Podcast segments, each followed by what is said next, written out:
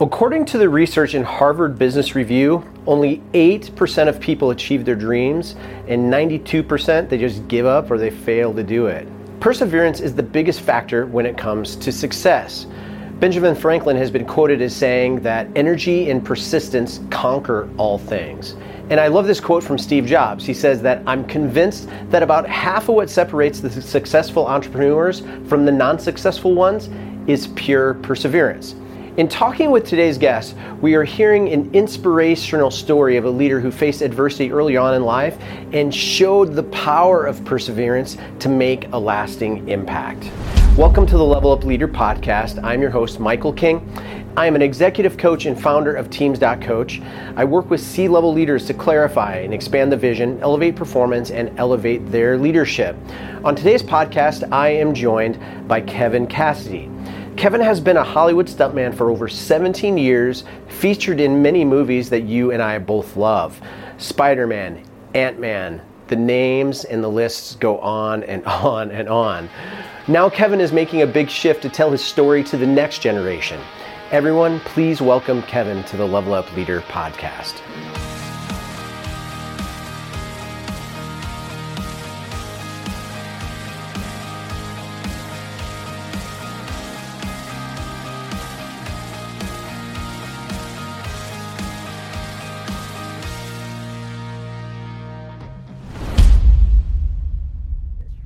Hi, Kevin. Welcome to the Level Up Leader podcast. It's so great to have you. Yeah, thanks for having me, Michael. Good to be here. You, your story is inspirational, um, and you're certainly doing a lot with, uh, with, with your life right now. Can you kind of give us a little bit of the backstory behind behind Kevin? Uh, short story. Uh, long story short, I guess I was uh, born with a pretty severe birth defect. I had a very severe cleft palate pretty much where my nose and upper lip were was a bubble. I had no roof in my mouth, no teeth, no nose. I was and I had uh, speech therapy all through school and a bunch of surgeries, and so then that led to like bullying and teasing and finding outlets and sports and writing and and all, all the hardships that come with that growing up. Uh, went on to play minor league baseball for a little bit. Uh, was a teacher in Baltimore, Maryland. Um, really always wanted to mentor and teach and coach. Uh, randomly got into a sport called slam ball. It was like full contact basketball and trampolines. I was on TV for a couple years doing that.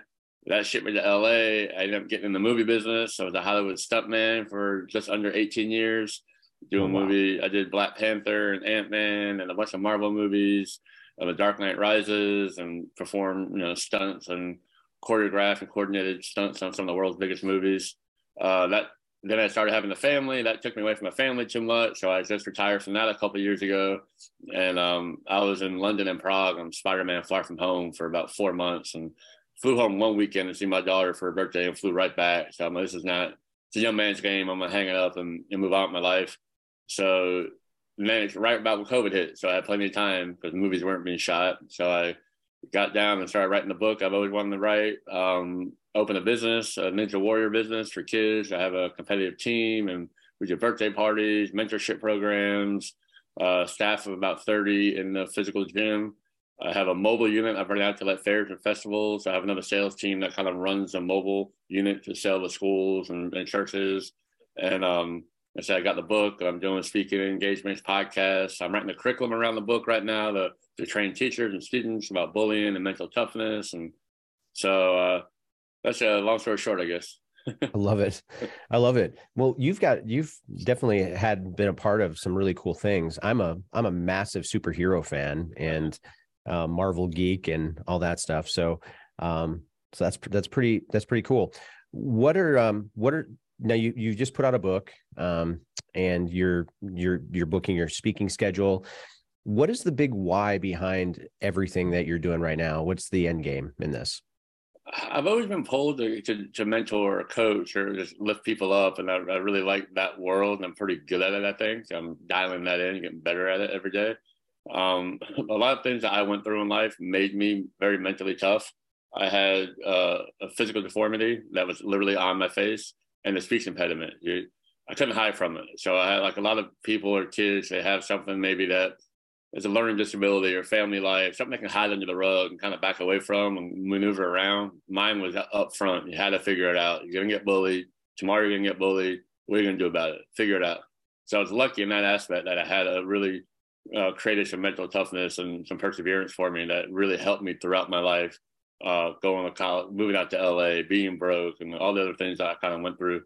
So the Hollywood thing was really cool. Got to meet a lot of famous stars and work on some big movies. So that's that's a pretty good hook to get my real message out there of who you are matters more than what you are. Creating empathy, being better leaders by that. I was in charge of you know million dollar uh, budgets on movies. You had to hire a bunch of stunt people, work with the visual effects coordinator, work with a fight choreographer, um, work with the director about schedules and everyone. So many teams how to kind of put together and um, becoming better at that. And I think the reason I was good at it was because I had so much empathy from my younger years that I treated everyone as an individual. I kind of massaged every situation on an individual basis. And I'm big on uh, tough love. Uh, I'm tough. I, am tough with my kids, and I love them a lot too. So you can't have one without the other. That was uh, holding people to higher expectations individually, hold them accountable, and love them, and know what makes them tick, and know how to motivate them. Um, so I've used that a lot. I think a lot of my story, what I went through in life, helped me build that that part of my my ability up. And I want to share that with everybody with a book and the curriculum I'm writing, and uh, have people get to that point of who you are matters more than what you are. I was a bully kid and never internalized that. I can leave that alone and move on with my life. I was a Hollywood stuntman hanging out with biggest movie stars in the world. Didn't internalize that, didn't care about that. I can leave that in a heartbeat too because I was really confident in my foundational character and what I call who who I was more than what I was. So I want to give that strength back to the world without having them get bullied and go through some of the traumatic events I went through uh, in life. So that was my that's my why. Yeah, that's that's really good. The um I like the I like the the value statement of value who you are versus what you are. Um, are you finding that identity and confidence character are, are you finding that that's uh, a little bit harder to come by with this next generation that you're speaking to? It's definitely lacking for sure. Uh, the, I hire, uh, I have a couple full time people I hire, and a lot of high school and college kids that come help me do my summer camps and my physical uh, business of the Ninja Nation Ninja Warrior Studio. And a lot of, I think life is just so easy now. You can make thirty thousand dollars a year, have air conditioner, a, a, iPhone, a car. Like technology has made life really easy, which is great, but it's definitely weakened people. Uh, mm-hmm. mental mental fortitude was easy back in the day, where if you were cold, you had to go chop wood, get a fire going. You had to figure it out, and you did it. And that made you have to do had to do something hard, and that reveals who you are. It's very easy right now to not have to do anything hard. You can go through life without challenging yourself to do anything hard you know, generations ago, you had to, like I said, chop wood, something hard every day to get by.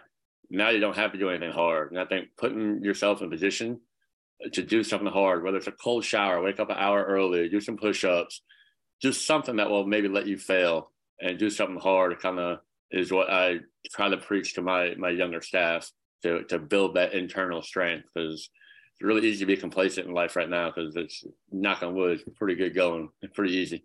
Yeah. I found that people tend to have a tendency to, to lead from uh, personal experiences.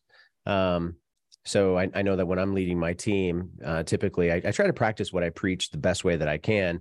But typically, my biggest convictions are because I've lived through something um, that worked for me and i want people to experience the same type of success or the same type of uh, outcomes that i've you know as, as, long as they're positive. Trust me i've fallen flat on my face a million different times but um but it sounds like the, the way that you lead especially when you talk about tough love and valuing who you are versus what you are you have some stories that are attached to some of those convictions.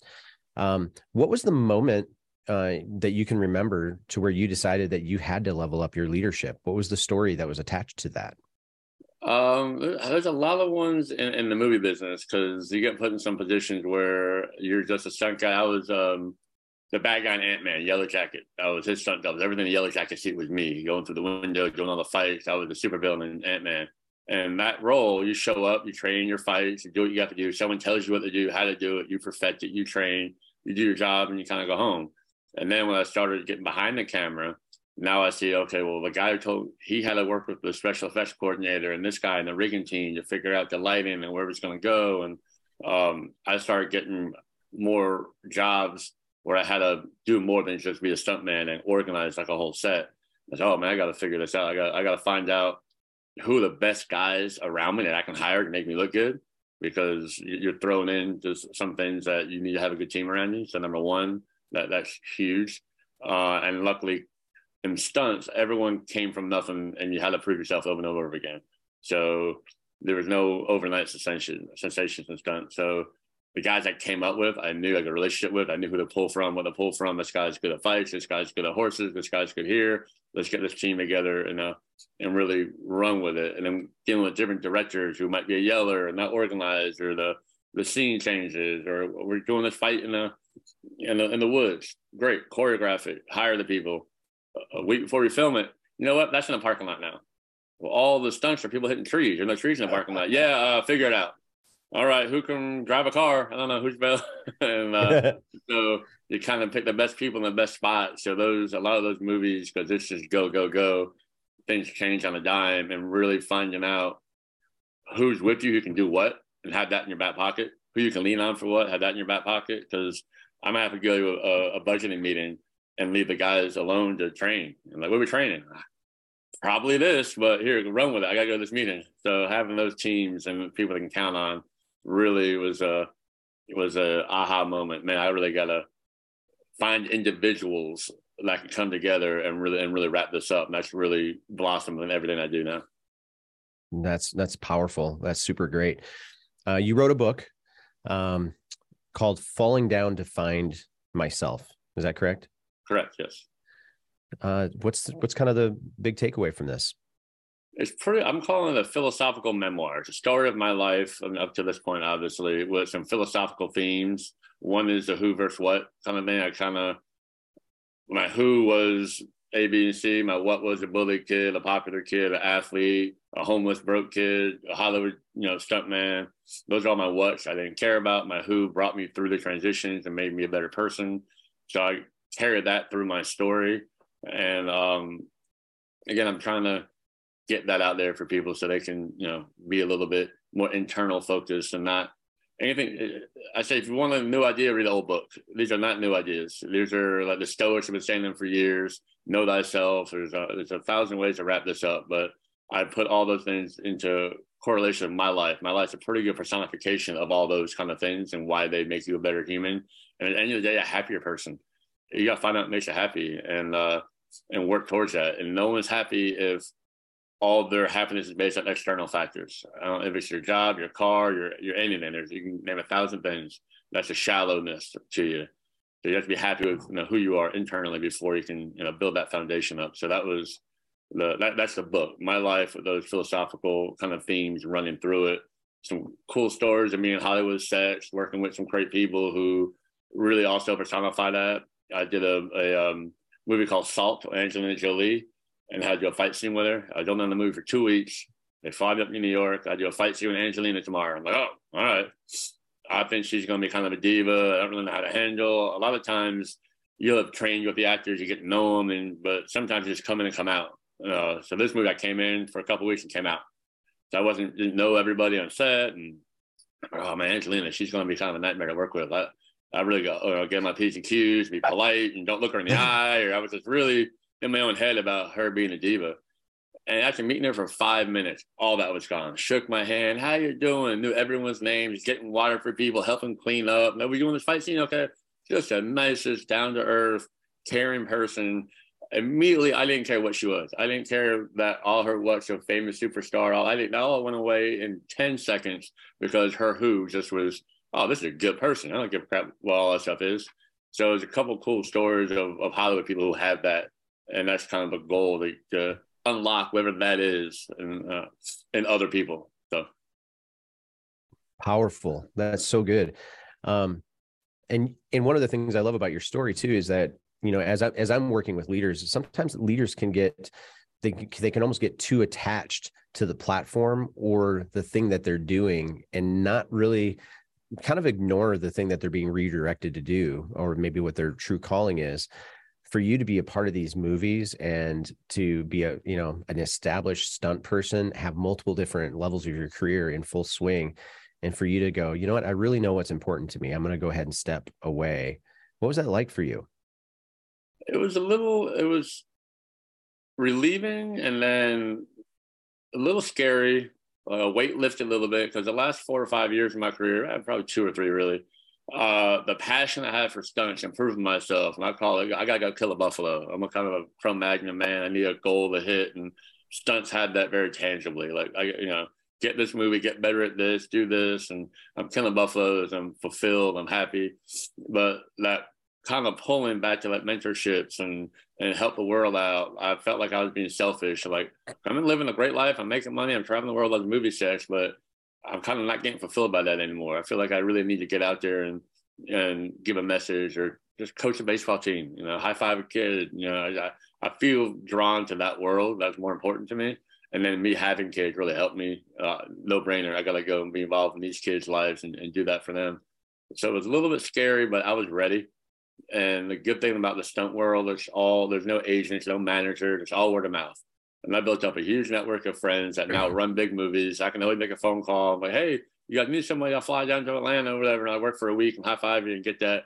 The locker room feel is what I miss. The guys and the physical outlet and all that. I like to say a little bit overcorrected. I went from London and Prague doing Spider Man to uh, home all day long driving my kids to So, so I need to find I need to go. I need to do a movie like eh, a week, a month, or something. I need to find a little bit of that balance. Uh, uh, plus, I have three girls: a six-year-old, a four-year-old, and a two-year-old. So I'm kind of in the trenches right now. In that case, oh, yeah, absolutely, you are. Yeah, and uh, my wife works full time, and she crushes it, so that helps a lot. That uh, financially, she she can able. I can take a big financial hit as I build this business up, the ninja business, and my book, and my speaking, and a whole another, you know, five companies from the ground up. So it was a little bit scary, but I was very ready for it and excited about it. And then when COVID hit, it was a no brainer. I had all these stories written out. I had all these presentations done for different parts of my life, who I was going to present, present to, whether it's corporate media or teachers or students or whoever, had all this stuff and stories. And when COVID hit, I didn't really do all this information I've been writing for years. I said, you know what, write the whole book, get it all out there and then put out. Then you can take part of that book anywhere and give it who you want. And so I did that during COVID, and that was, just, it was a passion project that ended up just taking life of its own. And uh, so now I do miss movies a little bit, just a freedom to just go fall down the stairs and have a beer with my buddy. um, so, but I'll go back into it. I'll be able to step in and step out uh, once my kids are in school and all that. So, uh, not too, I was there's no ego attached to it. Big fan is ego with me. Like I don't, I've been, I've been humbled my whole life over and over and over again. Right? You think uh, I was going to, you know, get drafted to play baseball at a high level. I got wrongfully arrested and thrown in jail and did jail time. Lost my scholarship. They finally let me out.